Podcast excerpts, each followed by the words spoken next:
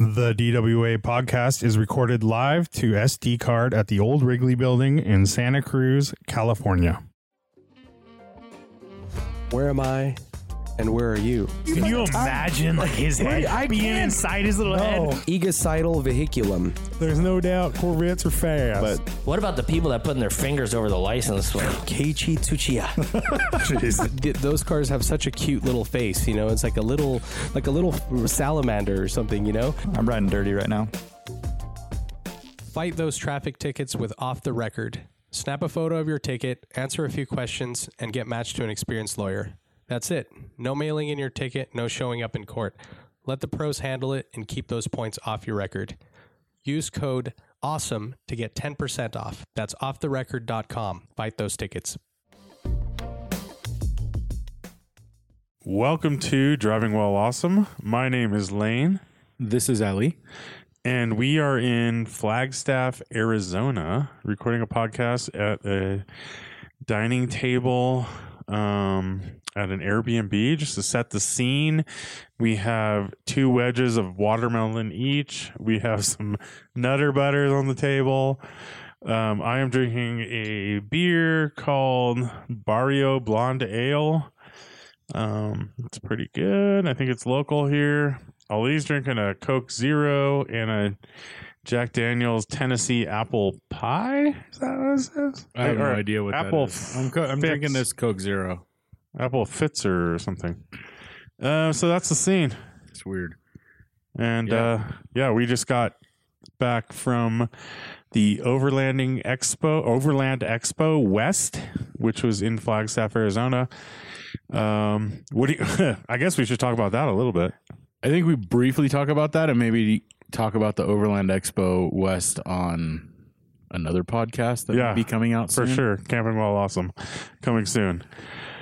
Um, We should talk about the car that the vehicle that we've been driving for a couple of days now. all right. What is that? Uh 2022 Rivian R1T launch edition with Yep. a max pack, What is Max Pack? bigger battery pack. Gotcha. Uh, so it's the launch edition green, which is actually metallic. It's so hard to tell, right? Like it doesn't. It looks like one of those like kind of uh It's kind of weird like it's got it's almost like a pearl flake in it? non-metallic li- I, I think the paint is non-metallic And then they like sprinkle a pearl in pearl? clear like old school You know what? I think you're right. Because it, and it and it reads as like a non-metallic paint job in Yeah. most cases.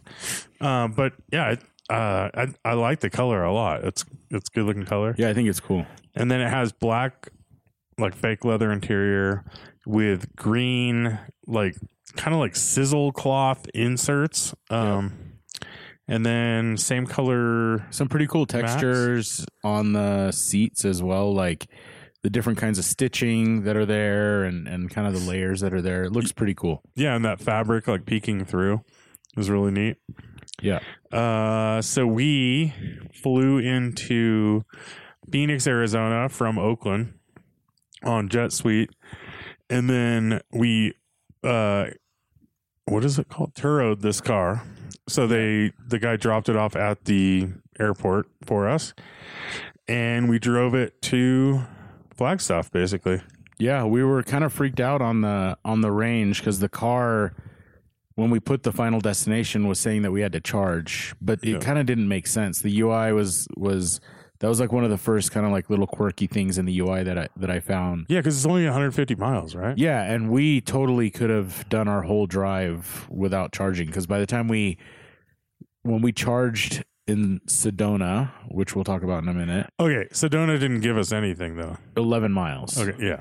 so and we got to the we got to the um charging station here in Flagstaff with like 70 miles Yeah. left. Yeah. So the the range estimations and and it's kind of like closed loop with the with the GPS coordinate and and kind of the range and all of that stuff it just doesn't work. Basically, it's not good at that. So No. that's one thing that my Polestar is like perfect at, where I'll type in a destination to the Google Maps and uh, it'll say you're going to arrive with this percentage of battery, and I've never seen it off from that exact number. Yeah, it doesn't. It's not that hard because you you know what the destination is. You know what the elevation is. You you can estimate the speed based on current traffic data. yeah. Google does all that, yeah, right? They and- have that math. So happening. you should be able to to create a pretty pretty robust charge estimation or uh, But range estimation. do you think it's because are they using because they're not using Google Maps? I think right now there are some things disconnected between in in their en- infotainment between their infotainment and the the vehicle controller. I don't think there's there's a full connection there because you know some of the things like when we asked Alexa to change the drive mode, it couldn't. It didn't even know what we were talking about. It couldn't do it. Yeah.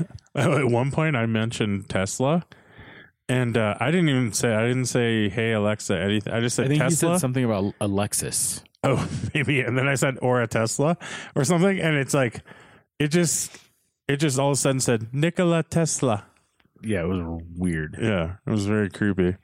But Big yeah, brother. um, like initial impressions. This is our second time driving. Our first extended drive because Ali and I drove a um basically they um Rivian sent like a kid over with a Tesla. I mean, sorry, with a uh, Rivian, and we got like 30 minutes in it or something. Yeah, And it was with with the guy in the car, so it was like kind Yeah. of around the block, basically. yeah, and we couldn't kind of you you just couldn't kind of settle into it. Yeah, But here we got we got settled into it and, and immediately got it on the highway. I think it was called Highway 17 uh-huh. north out of so. Phoenix. Um, stopped at a, a weird little kind of like off the highway barbecue joint that Mhm. was Mediocre cool experience. The the food wasn't great, but it was it was worth a stop. Um, and I think right away I started getting a little bit frustrated with the the kind of it, the UI is just cumbersome, and the inputs are are kind of they're all they over like way over filtered. Yeah, So even like adjusting the steering wheel, you just have to put like you have to n- like roll that dial a lot. So After you, essentially, like, to adju- yeah to adjust the steering wheel, it's not like a traditional car where you under the steering wheel you have a lever and then you move it manually, or like an electric, you know, a typical electric wheel like a Lexus will have just like the controls under the Yeah. under the, on the column. four and way it's, switch. It's super easy, right? This you go into a menu, you say I want to adjust the wheel, then you have to click OK. Then it's the two like um, scrolling dials on the steering wheel, which would be like volume and and I don't know what else. But you do those for pulling the wheel out or in and up and down, and you're like scrolling for days basically. yeah, you're like it, it's almost you, you kind of you think like something's broken. Like there's too Yeah. much granularity between the clicks. On the Model Y, it actually like every click moves it quite a bit. Um, In a way, it's cool because it's like infinite adjustability, right? I mean, But you don't need more than really, probably like like imagine if it only had like eight yeah, steps, that would be perfect. Right? yeah. I don't need it. It literally has like 80 steps. yeah, yeah. it like doesn't need that. I was scrolling for a long time. Yeah. Um, the other thing I noticed right away is how close the IP is or the instrument panel screen is to the steering wheel. It's like it's like air cooled 911 close. Yeah, you're right. Yeah, A- and the result is and it has no brow over the top of it and it's not inset at all. yeah. So it gets washed out. a So, little so the result is that you get washed out graphics, and then you're clipping a good one fourth of the screen pretty easily. Actually, that's a good question. Um, so I know when in my driving position in it, I was like kind of looking at the bottom of the gauges, and then I didn't see anything else. Yeah, And you were the same, even I though saw- you were like, I, I was basically almost like kind of the the steering wheel. The top two corners were just completely gone, and I could see them on the other side of the steering wheel, like on the outside of the steering. wheel. yeah. So you're kind of the same as me, even though I'm. and and they you know, kind of I think I feel taller. like they designed the UX is designed a little bit for that because there's not much data or information up there. But it's also a huge waste of real estate not to to kind of Oh, you know what that is too? It's square. So most cars would have a brow and it would actually be oval on the top, right? Sure. Or it'd have some kind of like Yep. some kind of uh, cornered radiuses. Um, and this being square, obviously it's not going to all fit behind the yeah, but like the, the Mercedes S class is square, and the Yeah. Tesla like a- lot of these other cars are square too. well, Tesla right? doesn't even have Yeah, one. Te- so I was going to say Tesla, about. but uh, anyways, um, But anyways, that's like these are kind of those are I think those Super are little kind quirky of minor things. little gripes. Um, another little like so we had I had talked about it before because I was super impressed with like how much attention to detail there is on this vehicle, and I'm still pretty impressed with that. And I think overall the fit and finish is pretty good. no rattles at all. No, d- and, and, we've been like mobbing and this car. on nar we'll talk about it in a little bit, but like like off roading this thing, we literal- took it like off roading and it just doesn't rattle and creak, which is Yeah. pretty amazing. Um, but there's a few little things where like the door handles are in a really odd position. Yep. Uh, they're really low and they're they're kind of facing the wrong direction Interior for how door you handles. sit. Yeah, interior door handles. Exterior door handles, they do the pop out thing.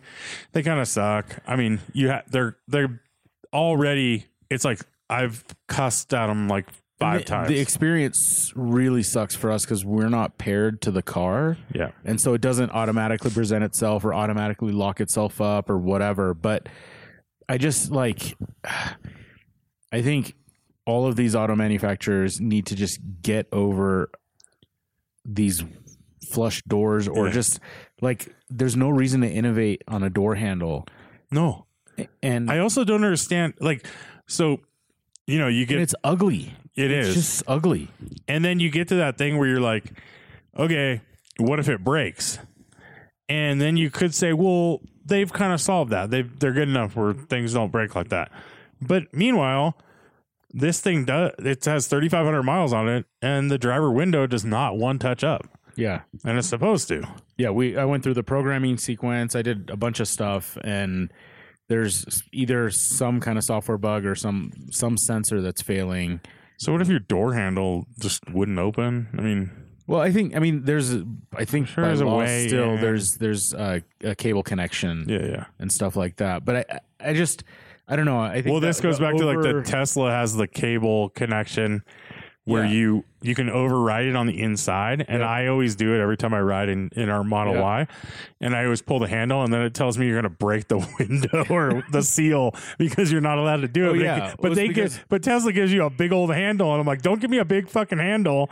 Instead, that's supposed to be an emergency the reason that but that it's right there. It's like hide it it's underneath hiding. them. it's trying to hide. It's not hidden at all. but you It's- know why it could break the window Yeah, I know Yeah. because it does the down. door But then why doesn't it do the down thing when I do that? i don't know 996 did that. they should just eh, they probably don't have that little switch in there that Yeah, a little micro switch that does that. on the handle Yeah. anyways Anyways, Um, what else? I think the we did like a little dirt section after lunch, um, just kind of like parallel to the highway, and put it in rally mode, and like immediately we were I was blown away with the the chassis stiffness and the isolation from the chassis to the suspension, and then the ability for the stock suspension to feel so smooth.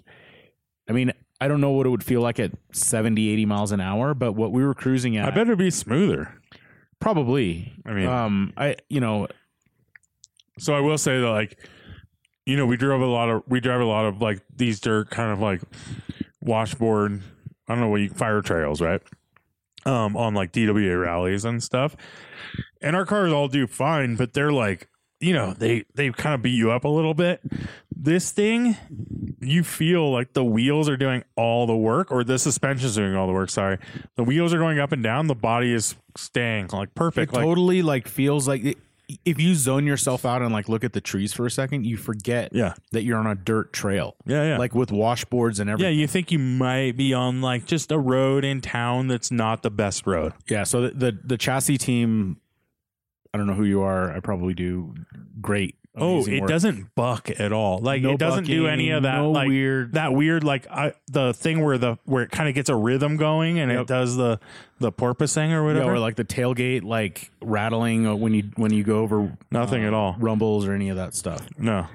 So then um, we did that little dirt road. Uh, saw a bunch of weird houses. It was Mm-hmm. super weird. Um, and then uh, and then we got to the Walmart. Sedona. Oh yeah, we went to Sedona. Yeah. Oh yeah, that was and we rad. charged it at a city hall. It was basically a 110 outlet, you know, charger, whatever that means, level It one. was a level no, this was a level two, but it was uh, basically a 30 amp 220 volt. So it- super super slow. It was about five kilowatts. Yeah, it was charging Yeah. way less than like we would do at 220 at work or something. At work, we're a little bit faster than We're that. way faster. But this was throttled down because it was one charger feeding two vehicles. Okay, And so, anyways, it was slow. Yeah, we, yeah. we went on a walk for like, I don't know, an hour and a half. yeah, hour and a half. We got Bought 11 beef miles. jerky, all of this stuff. Because like at, way, at work, really I get be- 17 miles an, an hour. Really good beef jerky. Really good way. beef jerky. Really good. Um, And we got a deal because it was like, it was like 15 bucks for a bag. And then we, I looked down on the floor and there's a big old box full of jerkies. I'm like, what's that one? They're like, oh, those are just kind of like expiring soon. Like, it's dried meat, dude. Yeah. Like, and they were like $6 a bag. We're like, Yeah, screw we went, this. We went crazy. So- it was awesome. Uh, do you want to answer some questions right now before we get into like how it off roads and a little more about the car? Yeah, let's do it. All right. First question is from JDJIK. How is real life range? How does it stack up to an F 150 Lightning? Well, I don't think we haven't driven an F 150 Lightning. Not yet.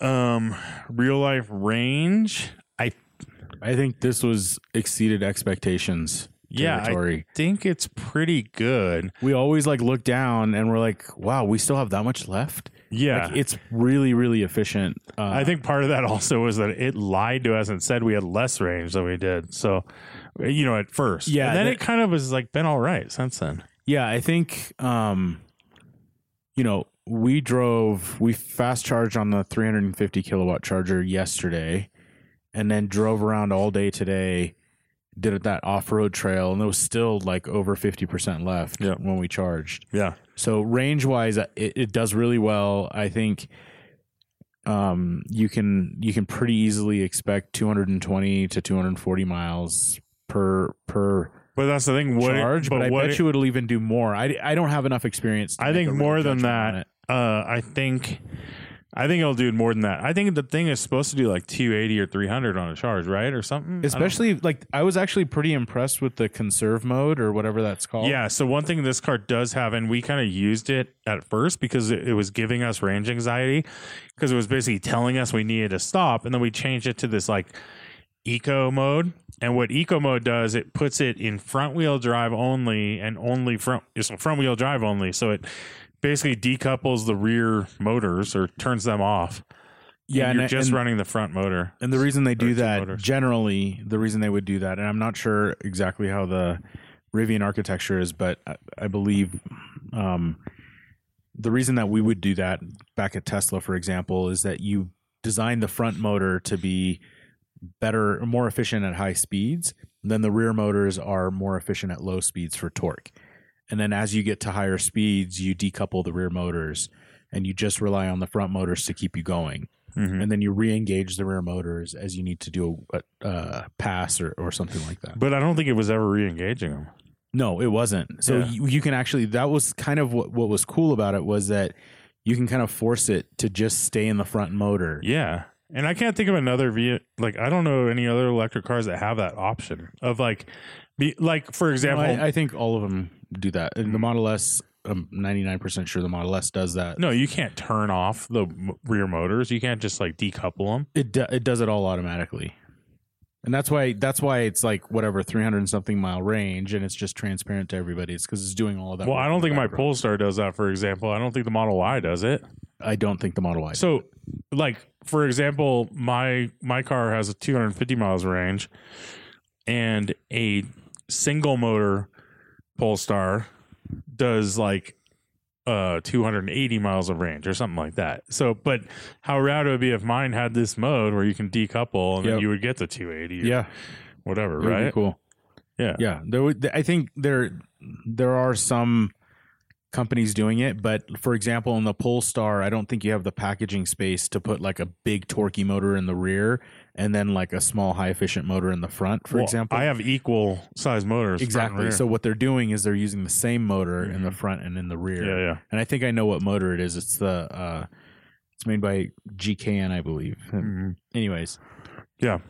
So, So- I don't know. I think and I have no idea how this stacks up to the F one fifty. I think the F one fifty will be a lot more utilitarian than this. Mhm. I think it'll feel more like a truck than this does. This feels kind of like a really nice SUV. yeah, and this is uh this this isn't like this thing's not body on frame and the bed is not separate from the chassis, you know, and that's what the Lightning is going to be, right? It's like a traditional truck.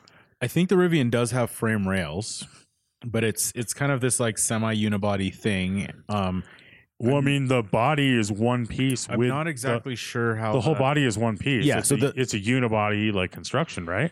The I mean- body is one piece with the bed, Yeah. but I think there is a separate chassis structure under the under the Rivian. Oh, Which I makes imagine it- there's like frame rails, but isn't Yeah. it still unibody? Unibody is when the frame rail is integrated into the body. Well, don't So you you're- think it is full unibody then? I don't think it's a. It's not. It doesn't have a. Cha- it doesn't have a. f- If I traditional remember frame. seeing the, I'd have to look up photos, but if I remember seeing it right, that remember that time we saw it in the LA Auto Show, Yeah. the first time several years back, and we saw the frame up on the wall, and we were looking at the frame extrusions and how they were hydroformed and like all of that stuff. Yeah, it was like four years ago. Yeah, well, it's the same car. They're not to like. No, I know, but I don't. Anyways, Hmm. jury's out. Yeah. But but I would say that I will guess the Rivian would drive more like an SUV. The F one fifty Lightning. I think the F one fifty is going to drive like an F one fifty, Yeah, which is a great driving truck. but it's a truck. It's a truck. This does not drive like a Not at truck, all. really.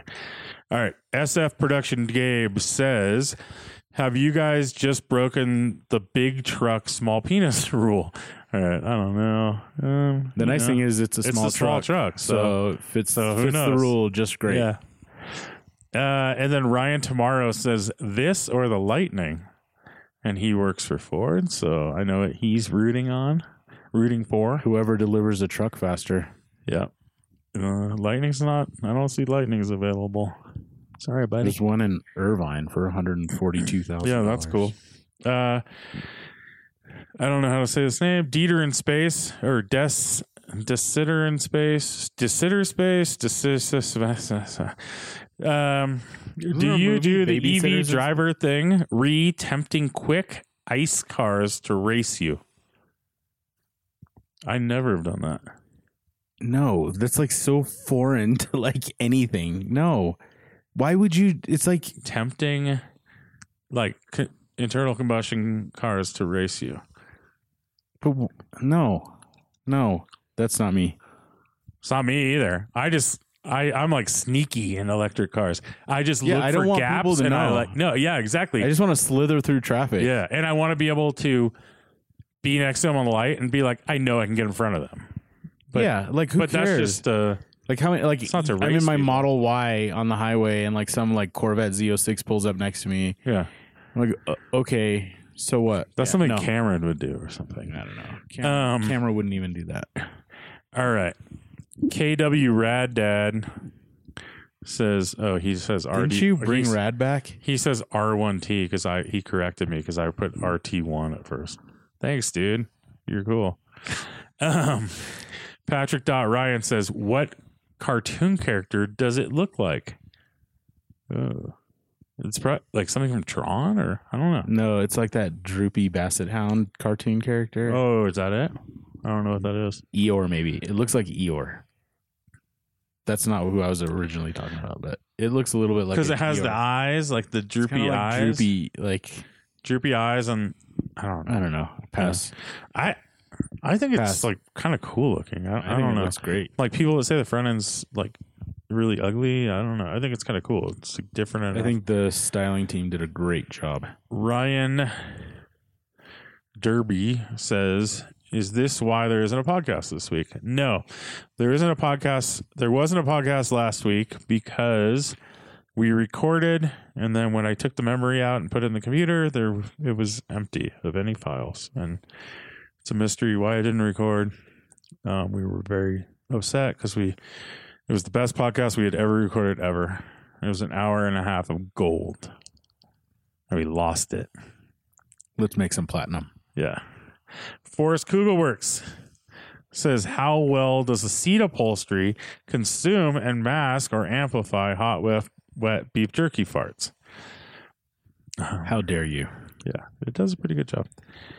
Uh, Nicholas Le- Le- Nicholas Roach says, "I thought Lane was strictly a Chinese electric car guy. No, I'm cool with all. Um, besides Teslas. Um, Lane is a global citizen. Hot Rod King DN says, "Is it a good enough experience to begin Lane's transformation into an overlander?" Uh, that's a good question. Lane is like full overland. I'm like, dude, I'm I basically am the expedition port- you should portal. have seen him at Overland Expo, Oh, where he was like, he he kept bugging me to go up every. He, he was like, I gotta try this rooftop tent, that rooftop Yeah, tent, yeah, yeah. soft side, hard. I side. have I'm my like, dude, eyes. just calm down. I have my eyes on an auto Like, home. Take it, take it easy. Autohome rooftop tents. Shout out. They're the best. Hit up Andrew. Um oh no, but uh we took this thing off roading and it was really fun. And off, I've been off roading a few times before. It's it's always fun. I just This was the most pleasurable off roading experience I've had. I mean, yeah, maybe we'll get in we'll get into it in a minute, but it was yeah. It was like easy mode times a hundred. Um Brickyard Garage says, Do you guys like the tail light design? What about the headlights? Yes to all. Yeah. I think I think the styling is as good as it could be. I think it's I think cool. it's so clean. yeah, But it also it looks good. Like you said, at all the right heights, it looks good. yeah, it looks good when it's slammed, it looks good when it's high. Parking lot next to an old Dodge truck, or on the on the trail coming down a hill. Like And it's very like modern and clean, but it's also like kind of like upright enough and stout enough. You know, it looks strong. It doesn't look like it's not like laid back and weak like a F one fifty from nineteen ninety eight or whatever. Um, I, I think it has a. I, I don't know. I overall it I doesn't like look the, soft like a Model X or something like that. No, no. I think I think it's a I think it's a cool design for sure. Uh, it will blind you when the lights turn on when you're walking towards it, though. All right. Piston Drift says, "Is it a usable pickup?" Uh, it was dwarfed by the 4Runner that I rented to do moving stuff. So, part of the reason I also think this is a full unibody and not a on frame is just that it has a lot of interior space and it has tons of ride height. And I don't understand how you would do that with a frame rail. The frame rails go outside of the battery, so Yeah. you're basically floor space. Oh, uh, uh, But even with a fr- like, look, go sit in a Hold on. Toyota Tacoma. They're miserable places to be. yeah, because The, floor body- is so high. the the floor sits over the highest plane of yeah, the yeah. frame rail. Oh, and you're saying this goes up and above. yeah, and the frame rail's low on don't know. this. You need to look this up. right I'm now, looking I'm up right really, conf- I'm really frustrated. Um, yeah, so I think it's um, it is dwarfed by a 4Runner, and I think this is kind of the perfect size um truck. It's like it's not like a small truck like from the 80 you know it's not like a small toyota truck from the 80s but it's very like we parked next to a 60s dodge and it was about the same size. And i think that's kind of like a, i think that's a really good size for a truck. And also for a truck that is comfortable for i think this is a comfortable like truck for five people. And i've sat in the rear seat and it's comfortable um All right, so I have So a photo not- of the Rivian chassis and and stuff up. It's but it's all together as yeah, one. it, they're basically it's like a big aluminum extrusion. It it is I would consider it a unibody with like 'Cause it goes heavily into the reinforced front frame and- rails. yeah. Anyways, moving Yeah. on. Uh, what the the question is it usable as a truck? yeah I actually think It depends on what you need a truck for. So if you just need a truck to have a bed that you can throw stuff in, I think it's a great size bed. I think obviously if it's a work truck and you need to haul lumber and all of this stuff, maybe you need a roof rack for it or something. Yeah. But it's a totally usable bed. I would use it for all kinds of stuff. Yeah, I agree. And um yeah, the bed, you know, the tailgate folds down like all these trucks.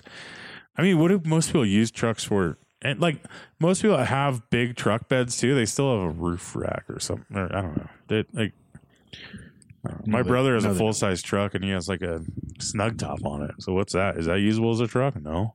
Yeah, I don't know. Um, last question. Big flat, big fat flip. Brian says range anxiety in an urban place is one thing, but with Rivian pushing the outdoorsy narrative, how much more stressful is range anxiety into the middle of nowhere?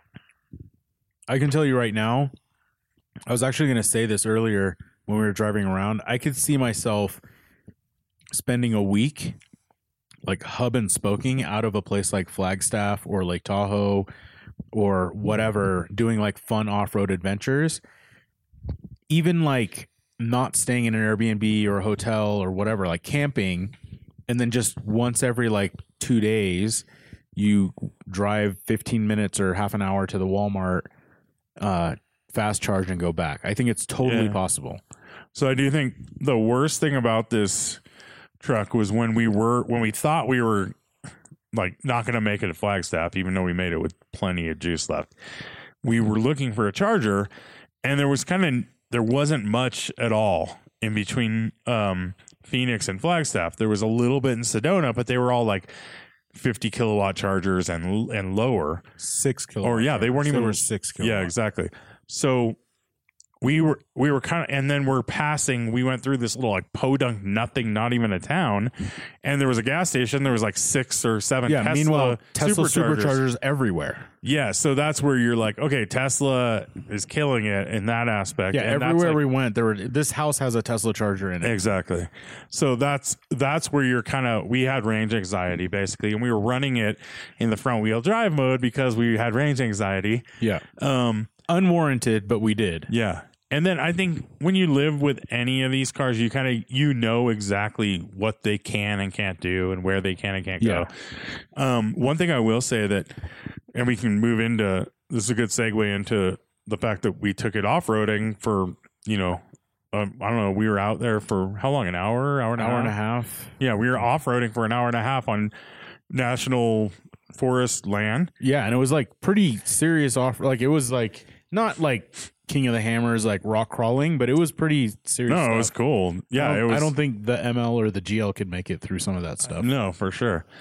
Um, and it barely used any juice, Dude, nothing. and because we were, you're really not traveling that much that far because you're going pretty slow, right? no we're climbing, wind drag, like nothing. yeah, and we. Like I think we left. Remember, we had like 149 miles range when we took off, and then we get on the highway, and I did close to like 100 right away, and then all of a sudden it says, "Oh, you have 158 miles left," Yeah. or something like that, because yeah, The charge estimation algorithms are are still pretty. yeah, they're pretty let's bad. say they're pretty young right now in this car, and they'll get better with software updates and and all of that stuff. But long story short, especially for Rivian, you know, lo- you're so much. more- It, it's kind of the inverse of a gasoline vehicle, where you're you're more efficient the slower you're going. yeah, And for us, we were going five, three miles an hour, five miles an hour, One mile an hour. one mile an hour over these like obstacles. Meanwhile, no left foot braking, just light pressure on the accelerator pedal. The car does all of the work. Um, the traction is amazing. we need to talk about the car. So yeah, we get we get down this dirt road outside of Flagstaff, and lanes like this says dead end. Like we're all freaking out, and then we see this little fence, and it says national park. Yep. So go through the fence, follow a dirt road. Meanwhile, the car feels like an S class on the inside, Yeah. basically. Like it's like super cush, really nice. And this is on a section that's like just a rough dirt road, but it has enough like undulation and potholes where like you wouldn't take your normal car in the area we no, were no. on. Yeah, I would say like a good family SUV is about the limit, or like a you know Yeah, like a Subaru Outback Forester or something like Outback, that. Yeah. yeah. That's what you want. You, that's the most you would. And. I'm talking about just this is just the Up first to the gate. Yeah, this is the fir- or even right after the gate, right into Yeah. the like up to where those homes were. Kind yeah, exactly. Um, but then it started getting kind of like pretty gnarly, like kind of deep. There were definitely like wheels off moments. I think you're gonna post some photos. Mm-hmm. Um, where we got some wheels off, and th- there were way more technical sections that we could have taken. That I'm sure the car actually would have done fine. Yeah.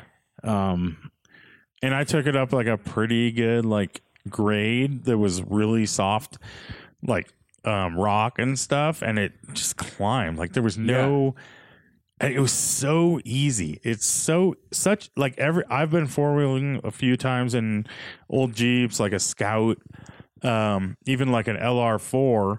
The LR4 is pretty like pretty amazing actually off road, but even then, it's like you have a gas engine and your your throttle modulation is not as good and you end up like spinning the wheels a lot more and it just Yeah. And it's actually it's not like the analog experience you get when you like defeat a canyon road or something like that. It's hmm. kind of like frustrating because you're like, damn it, I wish I had just like a little bit more grip on that rock or, you know, hey, you know, go lean on the rear bumper or something like that. It, it anyways, this car had none of that. It was like we were throwing frame twisters at it where I was two wheels in the air. Yeah. And Lane's like, yeah, it's just going through it, and I light uh, uh, pressure on the accelerator, and it just went right through. It was great. yeah there was like and it, every time it would, barely slip at all like ever. And then um it like the steering felt really good. It was really it could turn like really Steering felt tight little amazing. corners out there in the dirt It was definitely Uh, doing some like active torque vectoring yeah in the rock crawl mode because there was that one switchback that we had to get through, yeah and I definitely thought it was going to be like a three point three point turn. yeah And was- we just like went right through it, and it kind of pulled us right into the corner. yeah It even felt like it was like the turning radius was getting smaller. yeah Um, It was just really easy. impressive. It was just easy mode the whole time. It was like bringing a brand new GT3 on our rally. Yeah, or like on a track, like you go to like a beginner's track day, and you're you, everybody's showing up in their like E36s and E46s, and you show up in like a brand new GT3 RS. Yeah. And by the way, me saying this, I realize that that's kind of like it is like the GT3 of Yeah. off-roaders in a way. And people, I could see people being like, "Fuck that," you know. Yeah. You don't, you don't have to, you don't have to slip the clutch. You don't have to, Yeah. you know, you don't have to do anything. You just kind of like, But let's talk about that for one second. Like everywhere we went, and Arizona is like pretty polarizing, right? There's Yeah. like the stuff that we've seen exa- at least. There's either kind of like the the far extreme, it, not quite far extreme, but there's there's kind of the the right side of of the population, and then there's like the hippies. There's not too much in the middle, but no matter where we went, everybody like liked the the truck. Even like there was one guy had like some pretty offensive bumper stickers on his Yeah.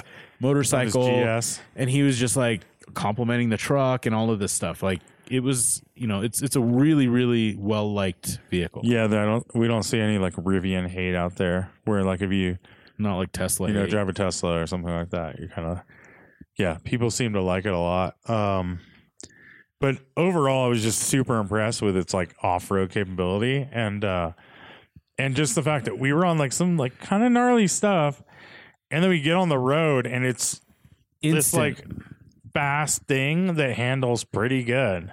Yeah, it was like uh, all of a sudden it went from like Wrangler Rubicon with like upgraded Fox shocks Yeah. and like Yeah. really really nice like air conditioning and stuff, all the way to like Cayman Turbo S, Yeah. like or Cayenne Turbo S. You're like, what the hell? Yeah, how and did and do it this? felt so nice. Yeah, it was really good.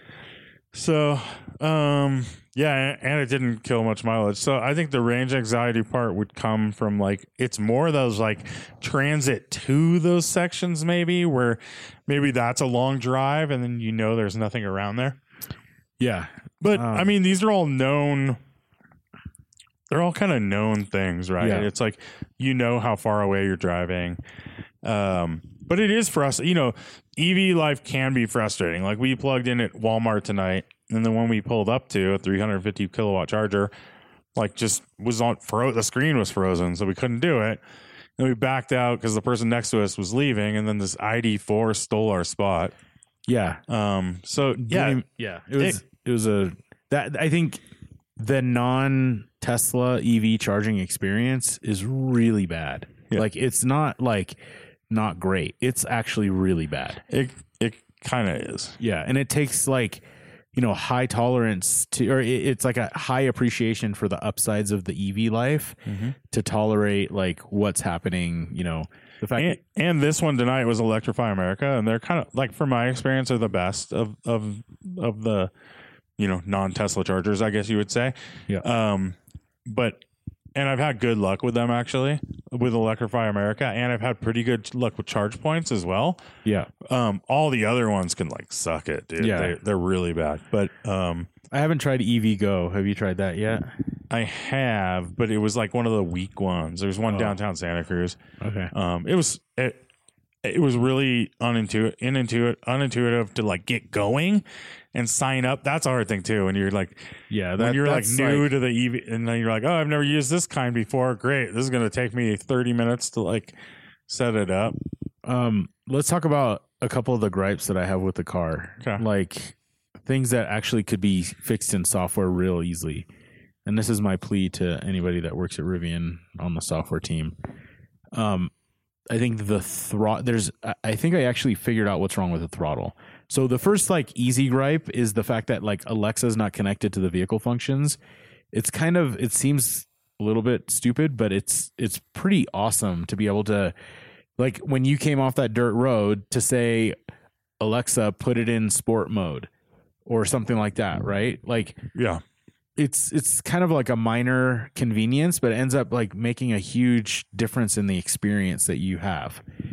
Um, but I think my biggest issue with the car is how it felt at like basically zero miles per hour, like the tip in, tip out, and drive, reverse, all of that. The tip in, tip out when you're rolling, when you're driving above three or four miles an hour is okay, but the amount of throttle input that you have to put before the vehicle even moves is totally unsettling.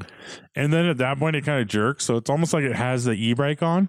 Yeah, so and then it's like you're you're kind of like, and then it goes, okay, we should turn the e brake off now. Yeah. So it like un- It's too un- slow. and then all of a sudden it jerks. yeah. So you have nothing, nothing. You're giving it throttle, and there's nothing, and then all of a sudden it you hear a, and then it and then it kind of lurches, Yeah.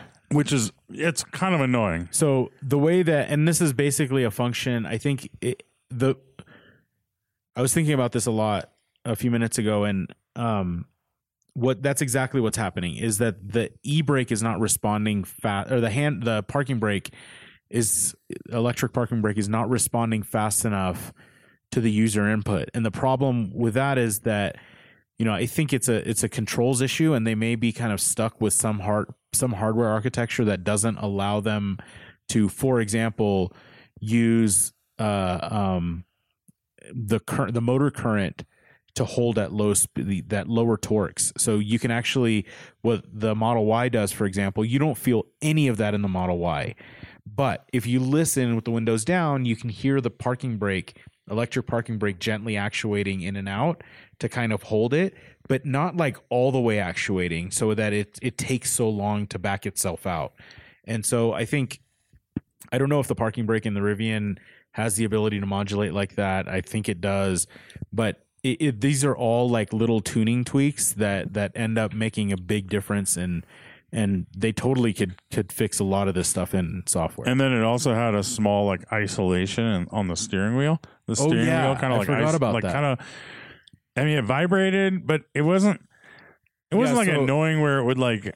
so what's happening i think is like almost so if you imagine uh um a servo system so the steering is basically like a big servo and if you don't put any torque into that servo if you don't if you don't feed it a um a, a a command and you just let it free float then it'll translate all of those vibrations back into the steering wheel and so the steering the steering the the wheels themselves are moving as the suspension is going up and down. The toe is changing slightly, and so that's how the steering wheel. You see some vibrations in the steering wheel. You don't feel them. It's not an out of balance, but you see the movement in the steering wheel. If you get in a Model Y or Model S or an S Class or your Polestar Yeah.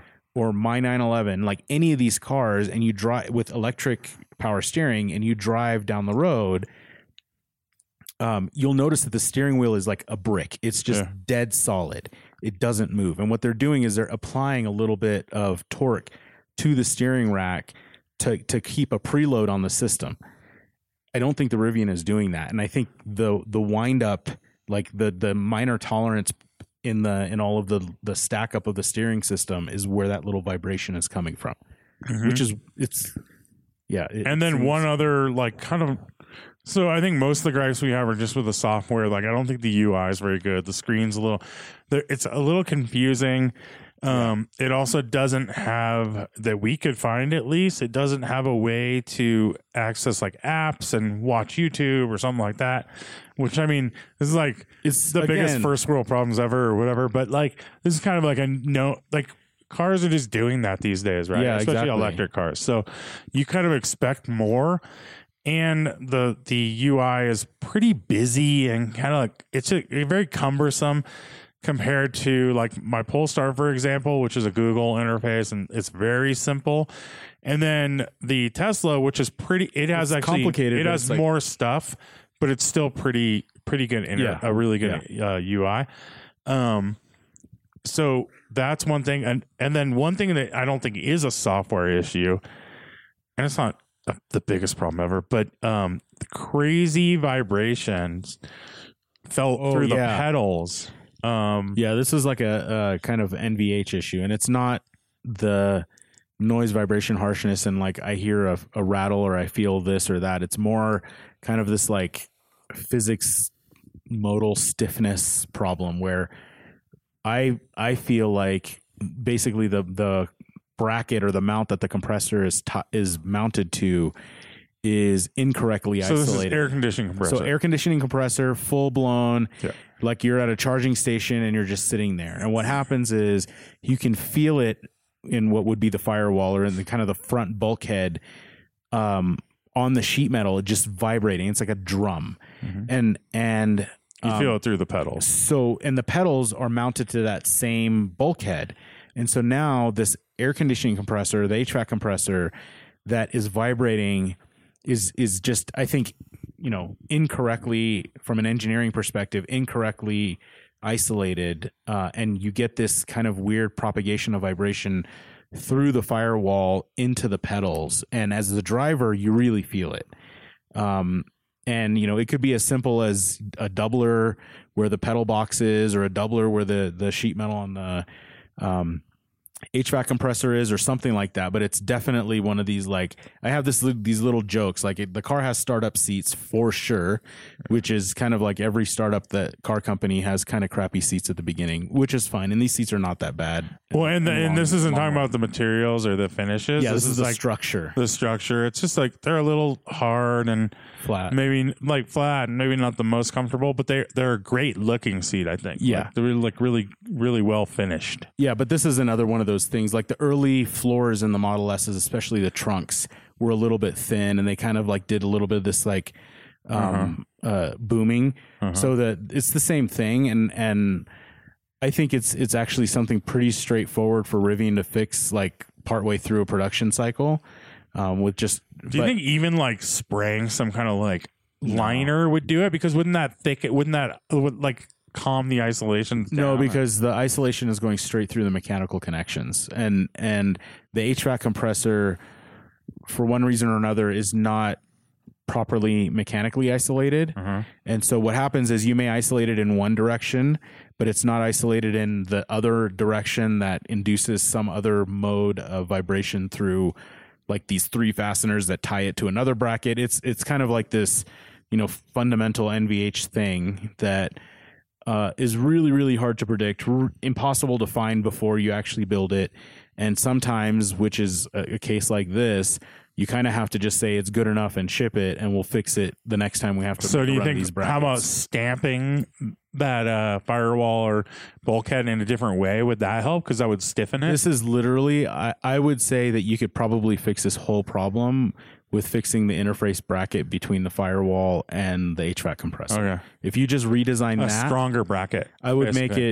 it. I mean, I have no idea what this thing even looks like, but generally stiffer, heavier, and and do some kind of a, a vibration analysis to figure out how to isolate that specific mode that's causing the vibration in the pedals. Hmm. Yeah. But yeah, I mean, all in all, I I can completely endorse somebody spending MSRP on one of these cars. Yeah. It's awesome. Um, I think they're great cars, and I think they're not going to be like a throwaway car. I think people are really going to enjoy and like you know dig into these cars. I would consider a Model S or Model X, Model Y, mo- any of those cars as like A throwaway more cars. throwaway. Yeah. um, not a Roadster, for example, but I would put Rivian in kind of like the special class of Yeah. EVs, It's also like, I mean, the practicality is insane. dude.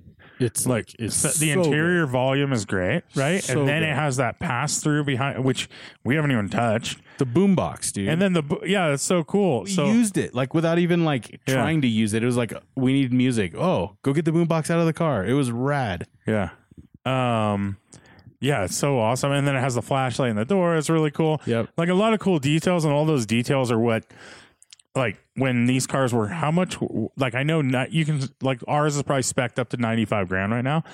Um, ish. Yeah, the one that we have. I on spec I spec an Yeah. SUV recently, and it was like that same spec. yeah, Um, and I think they were. I what- think sticker on this is eighty two thousand. yeah. So they what- used to be yeah. eighty. At eighty grand, I still I think that's Dude. like no wonder they raised the price. Like there's so many like there's so many details there, dude. Like This is on par with any of the European SUVs. yeah, And when I say SUVs, I'm not talking about like a uh, Macan. I'm talking about like a Cayenne. yeah, but even more things like that Yeah. cost a lot of money, right? Like you always hear about like American car companies. You're like, yeah, well, that's the cost savings right there. You know, they pinched like they. You're like, it has exposed wood, like dude. seams in the plastic and stuff, and you know, American car. Oh, yeah, you're like, yeah, yeah. well, that's because they're pinching. You know, because they they spend all their money on this. And you're like, but this thing has a freaking beautiful flashlight.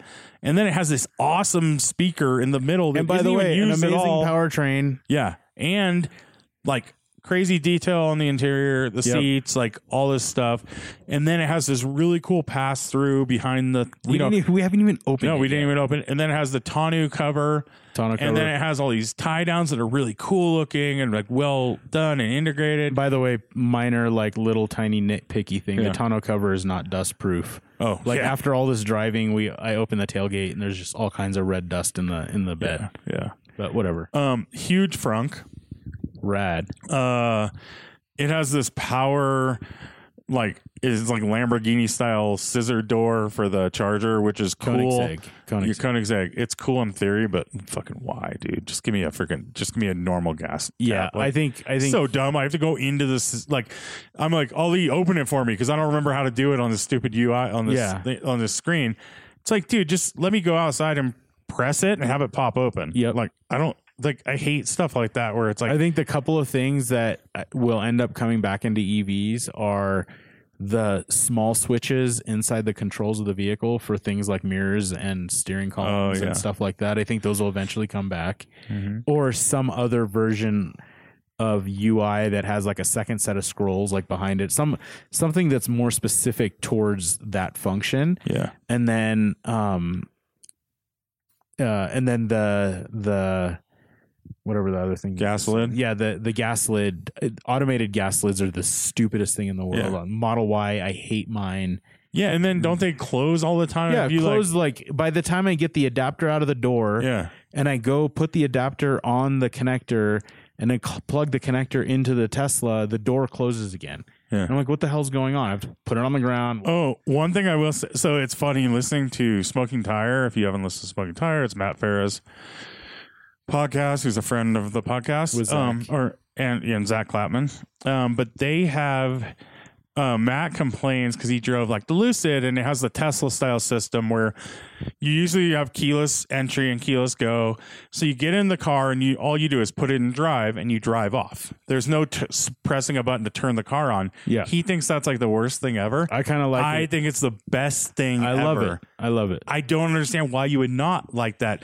One example is on some of these cars, you can le- if you have a push to start, you could get out of the car and leave the car on. Then you have to go back in the car, Yeah. press the button to turn it off.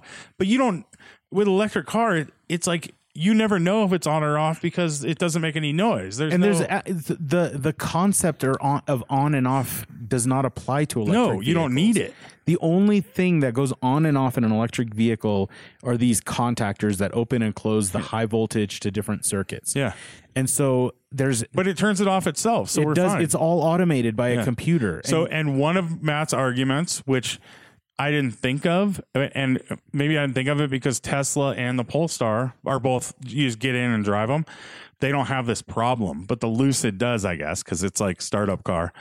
Um, he said when you get out of the car, it keeps the stereo going until you lock the car. the so all of a sudden you're like, oh, it does. yeah, I hate it. Oh, so, so, I'm with Matt on that. oh, okay, that sucks, dude. And so, like, the thing that sucks the worst is, Yeah. like, let's say, for example, on the Model Y, yeah, I get home, I have like the Jay Z channel playing, Yeah. okay, and I turn off the car or whatever, and then in the morning, the girls get in the car. I unlock the car. As soon as the door opens, the Jay Z channel's blaring. Okay. my little girl's like, they're saying bad words again. I'm Ah. like, oh my god, please. Like, so that- okay, I, I- think, I- I but that's that. a thing with But every. But no, but that one, the the thing with getting back into the car, that's the thing with every new car.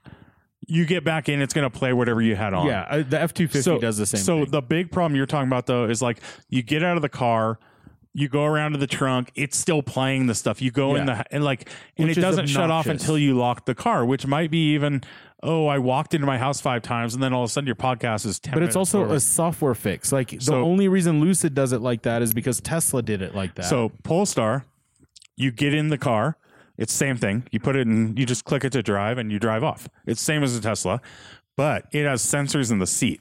exactly. So when I get out of my car, when I open the door, it's still playing the radio. The second I step out of the car, Perfect. it turns off. Perfect. It's the perfect and guess solution. What? You know what? Huh. Every one of these cars have seat occupancy I know. sensors. So all They have to for airbags and yeah, stuff. it's just software. Yeah. So it's just a software philosophy problem. Yeah. And Tesla did it this way, and so Lucid is doing it this way because Yeah. Peter and, and the team over there have a pretty awesome obsession. And half the time with my car, I don't even press park, dude. I don't even need to. It doesn't matter.